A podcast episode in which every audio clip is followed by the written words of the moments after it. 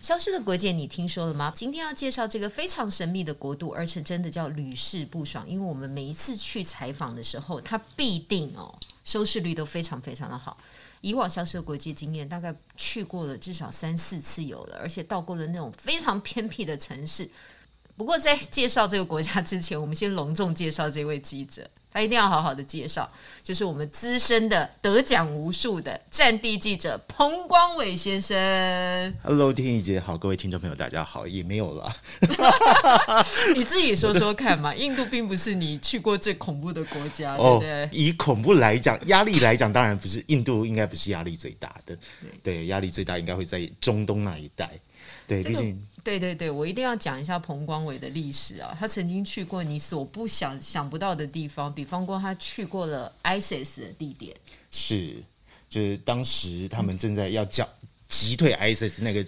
那个摩摩苏尔，对，在伊拉克北部的大城，所以他去过伊拉克、哎，而且他是在枪林弹雨当中，因为那一集还得奖了，所以真的是印象非常深。是我自己，我觉得那一次的采访也是让我印象深刻，而且呃，很希望，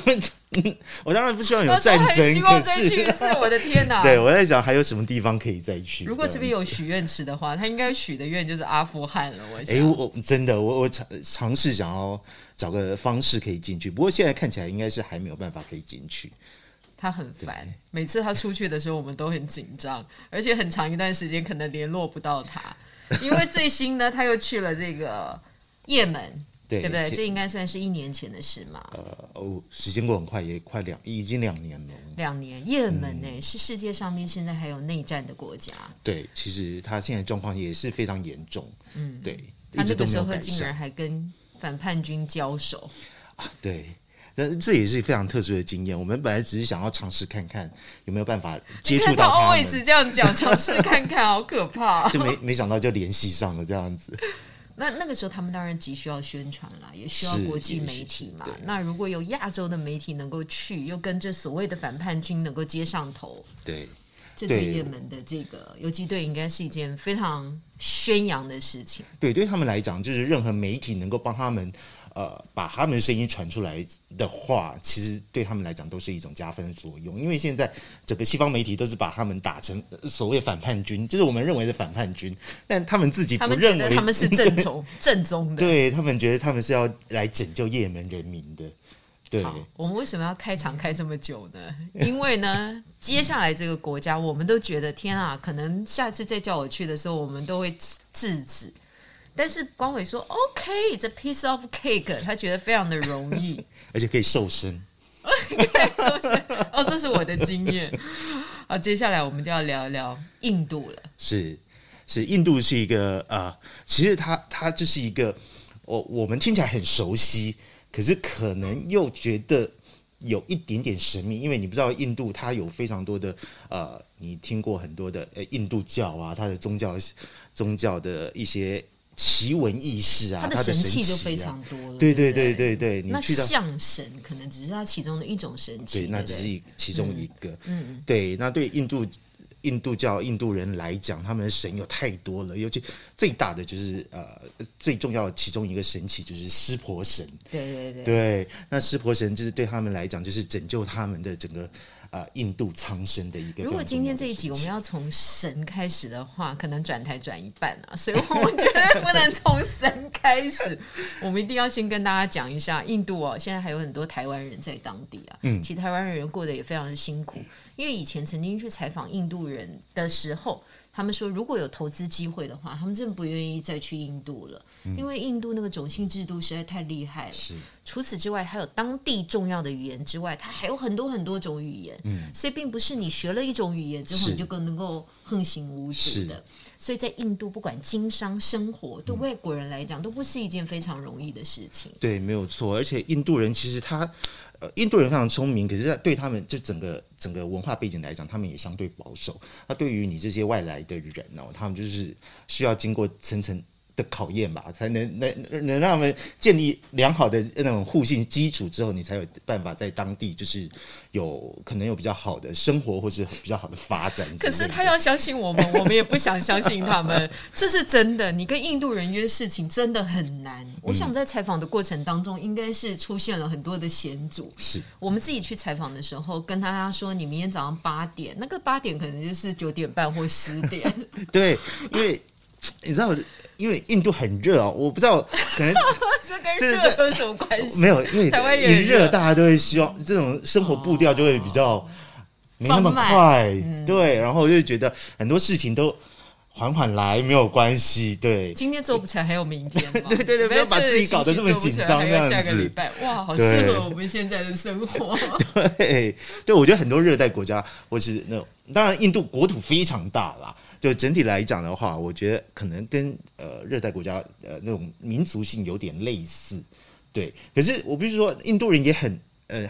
很勤劳，他们在做任何事情上，他们呃想要成功的那种哦企图心跟欲望，其实也是那很当强然大是。非常厉害的。所以说，台湾人很厉害，印度人其实也很厉害，印度聪明的人也很多。是不过要去印度的话，第一件事情碰上的一定是吃的问题。哦，这个我我对印对象对，非常所深以刻。我们今天破题，好好来讲吃这件事情。 因为啊，彭光伟说他是个铁胃，其实他在出发前，我们再三叮嘱他，印度的水不要乱喝，好，印度的东西不要乱吃。但是他有他自的自有的一套理论，他说到达当地呢，你要了解呢当地的文化，就是要先从吃开始。哦，对，我觉得吃真的是你是融入当地的一个非常快速的一个方式跟捷径。你从吃就只可以呃体验到当地特殊的，不管酸甜苦辣。咸这些东西，但是呢，在印度水我有记得，我我不喝他们的呃那种瓶装水以外的水，几乎不喝。可是就吃是瓶装水上面还要有密封的那种，对 对对对对对不没 OK，错就叫矿泉水嘛。可是吃这种东西，你怎么可能？你去到了一个地方，你不吃当地特别的小吃，尤其印度咖喱，你你一定要尝试的啊、但是咖喱也有卫生款 的，跟开放式款的，你就为什么一定要尝试这个呢？然后你又有什么经验呢？哦，我的经验就是，我一直谨记。好，我我必须要讲这个。我想说，我去东南亚，甚至去非洲采访，我呃，在东南亚，在泰国，我都是吃路边摊的。对，我就觉得我从来没有拉过一次肚子。对，然后在非洲，我也是用手抓饭，尤其也门用手抓饭来吃。到了印度，我就想说，好，我不吃路边摊，可是我吃我们呃去当地的那种便利商店。便利商店他们有那种有点像我们这边的自助餐，所以便利商店里面他卖的便当并不是密封好的，对不对，对？没有，它有开它放是式的，让你选择，呃 open 的，让你可对以去像自助餐一对样的对，挑选在料 OK，然后选酱，嗯，你已经认为你是目视对，最干净的地而方，且它它不是那个上面不是说没有，它还是有那种塑胶罩子罩着的。我想说应该 OK 吧，至少它不是路边摊。然后、呃关键的一点就是。因为太多料了，很多咖咖喱酱，我不知道要吃哪一种。店员就很很贴心的问我说：“你要不要试吃看看？”我想，哎，好，那我先来试吃。那我吃了之后，这些酱还没加热，都是冷的。嗯，我吃下去之后，嗯，这个味道好，我喜嗯欢，我就点了。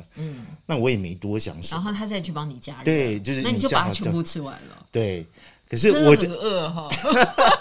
可是我觉得问题不在加热后的这个东西，我在我一直在回想那那个问题在哪两里口。嗯很冷，对，我就在想试吃的那当下，是不是就是造成我接下来开始拉肚子好好好的恶性多循环多的久开以后始你就有感觉了？哦，我当天应该是呃，好像是呃下午采访完，就是晚餐要回去的时候，对，然后我吃了之后，开始接近半夜的时候，我就开始感感感受到胃绞痛了，脚先绞 痛，对，胃绞痛，然后你就开始胃一直绞下来之后，你就发现肚子开始又又有点不适的症状这样子。那当然，接下就来开始拉肚子就开始拉了，我就开始跑厕所，而且那那一天晚上我几乎没办法睡觉。对，天啊！印度的这个拉肚子的，威不力是一般的这种拉肚子哦、我我觉得大家真的，如果不怕的话，可以去体验看看。真的，我我还跟我的摄影说，哎、我是铁胃，我从来没有拉出差没有拉肚子你的摄影没有吃过。嗯他我印象中是没有，对，因为他他对他自己保护的非常好。就非常小心。因为我跟他说我是铁胃之后，他还笑我，那就试试看这样子。对，我们觉得有点像在在在互在相角力。对。结那果是这个我时候输你一定要弄两包台湾的胃散放到肚子里吧？哎，好死不死，我偏偏就是那一次， 我我会带普拿疼，其实我就止痛药，我觉得止痛药普拿他疼好像竟然就是没有带肠胃药去印度、哎，对，我就想说胃药应该还好吧。结果我我当天呃半夜开始胃痛之后，我到隔天没办法睡，我采访我整个非常困难。对我我上上采访车之后，就是我们在当地有租车，我第一件事就是请他带我，赶很虚弱，告诉他快点带我去你们的药局买买胃痛 的吃药。印度的胃 药会对 对，我想说不哎会造成二次伤害？这个这有没有二次伤害，我是真的不知道。可是他印度胃药，他他有告我告诉他我的症状，然后我的对嗯司机我的翻译就带我去了买药，是我印象中是黄色非常大颗的，我就硬吞下去。可以，他其实疗效还不错，但是撑嗯不了 太久。对你在采访过程当中，你就是隐隐感受到你的胃还在继续绞痛。对，所以那两三天我哦太可怕根本没办法吃其他东西。这样要多久时间才恢复？我觉呃，我当时在新德里啊，在德里我撑了大概应该有快到三天，然后我们就要搭高铁到另外一个城 市去。这个时候嘴馋的彭光伟又出事诶你了。知道在高铁上啊，就是我们我们搭高铁，它其实服务还不错，它会送、送餐，就像飞机一样，嗯你有就飞机餐，它有高铁就餐忍。住不要吃嘛， 你真的很爱、可是你知道我们是记者啊，我们呃我们第一次搭了印度高铁，那他送餐，我们当然要拍下所有他车上的所有的设备啊，呃，他送的餐食啊，怎么样介绍给我们的观众朋友。那你你在介绍的时候，你你总是要试吃一下才能讲得出它的味道，但。我就可是我觉得不是餐的问题，哦不是餐的问我题我原本三三天之后我胃有比较好之后，对，呃，一上高铁，他他没有先送餐，他先送喝的，他就拿着热水，然后给你一包茶那个奶奶茶包，那个三合一的奶茶粉。所以我拿了之后，然后他热水过来就说：“哎、要不要？要不要？需不需要热水？”我想说，滚烫的热水应该没有问题吧？消毒一百。对啊，谁会知道这种热水喝下去之后，我那个大概七八个小时的 车程，我我可能就五十到十五分钟我就要跑一趟厕所，而且我非常担心厕所被占住，你知道吗？ 会有其他人去上厕所。我整趟高铁的最深刻记忆就是他的厕所。 对你，看他的拉肚子起欲，从吃咖喱开始到喝热奶茶，对这一路上七八天都在拉肚子吧哎、。真哎、真的很惨，真的很惨。就是如果你不愿意忌口的话，你就要必须要体验一请问一下下印度回来的瘦了多少？我那次真的，我我没有量很精准的量体重，可是我我很非常的清楚感受到我的裤子整个松了一圈，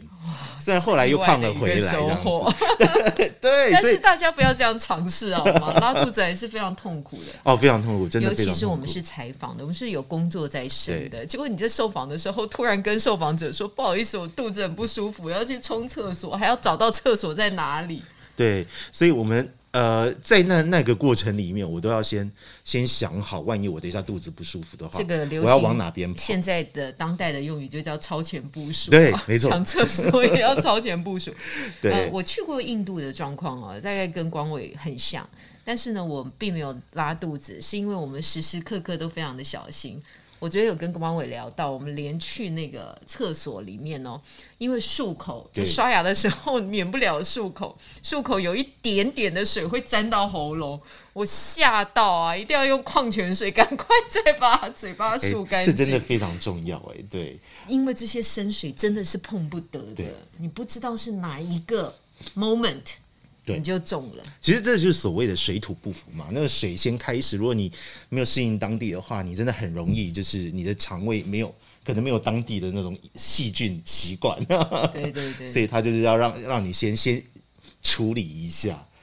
对，不过，这印度真的是咖喱很盛产的地方是啊。那咖喱多到啊，有的时候你看到那一盘东西里面啊，你真的这样搅一搅，搅一搅，好像除了咖喱之外，就几块胡萝卜之外、啊，它没有其他的东西。说实说实在，一光伟我的印度经验也是瘦蛮多的，嗯但是因为我什么肉都没有办法吃 到，是因为那个咖喱料里面全部都是素的。是不是那个长长的豆子啊，就是胡萝卜啊，不然就是一点马铃薯啊，基本上好像没有什么特殊的肉类食材。嗯后来我就问当地人，他说他们真的是素食主义者，嗯他们真的还蛮少吃肉的。是，对，呃，我觉得应该是看地方，或是看个人的这种呃，也许是信仰的关系。对，因为印印度的佛教非常盛行嗯嘛，然后他们修行的人很多，那印度教一样。对，可是如果你到大城市的话，你到那种比较大一点的餐厅，你要肉还是有，它有很丰富的肉给你，对懂懂，呃懂去去使用。不所以过他应们该是鸡我肉们还是以大宗为主，所以对应 该是我们自己本身就太小心了，才会导致这样的后哎我果。我觉得这样很可惜，你就到了一个新哦、的、 no no no 一 no 个 no！没去过的国家。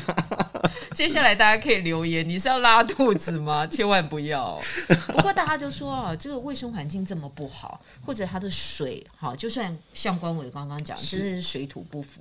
但是它水的很重要的来源当然是它的母亲河嘛，是就是恒河。其实那个去到印度，你势必要去恒河看一看。一定要嗯，恒河其实带给印度很多很生命力的联想，还有很多他的生活的大小事都在恒河里面处理。是，光伟跟我们描述一下恒河，基本上你到恒河去看的话，它就是孕育整个历呃印度的历史文化的一条呃生命起源的一条河流。可是呃，你进到恒河的时候，对台湾人来讲会有一种非常大的冲击，它呃水流不是那么湍急。对，就是很稳稳的这样子，很对很平平静的我河说是嗯有面，波涛汹涌的那种没有河水的感觉真的吗没有他说就像平静的像一个对，不流动的水的水感，觉。对对对。那你会发现大家都和岸边有非常多人，有小朋友在游泳，然后有虔诚的印度教徒，他可能就是在浸呃沐浴，净身对，在净身。那有很多人在旁边做仪式，是对它有呃，你可以在旁边烧蜡烛，把蜡烛或者是鲜花河面上，然后让它去漂流。对，那很多河呃船的，就是那种呃摆那种船要载游客的船，就在河边等着，让游客上车呃上船，可以去游河，去看恒河。所以他们几乎所有的活动，甚至在有有些人是是会直接喝恒河的水。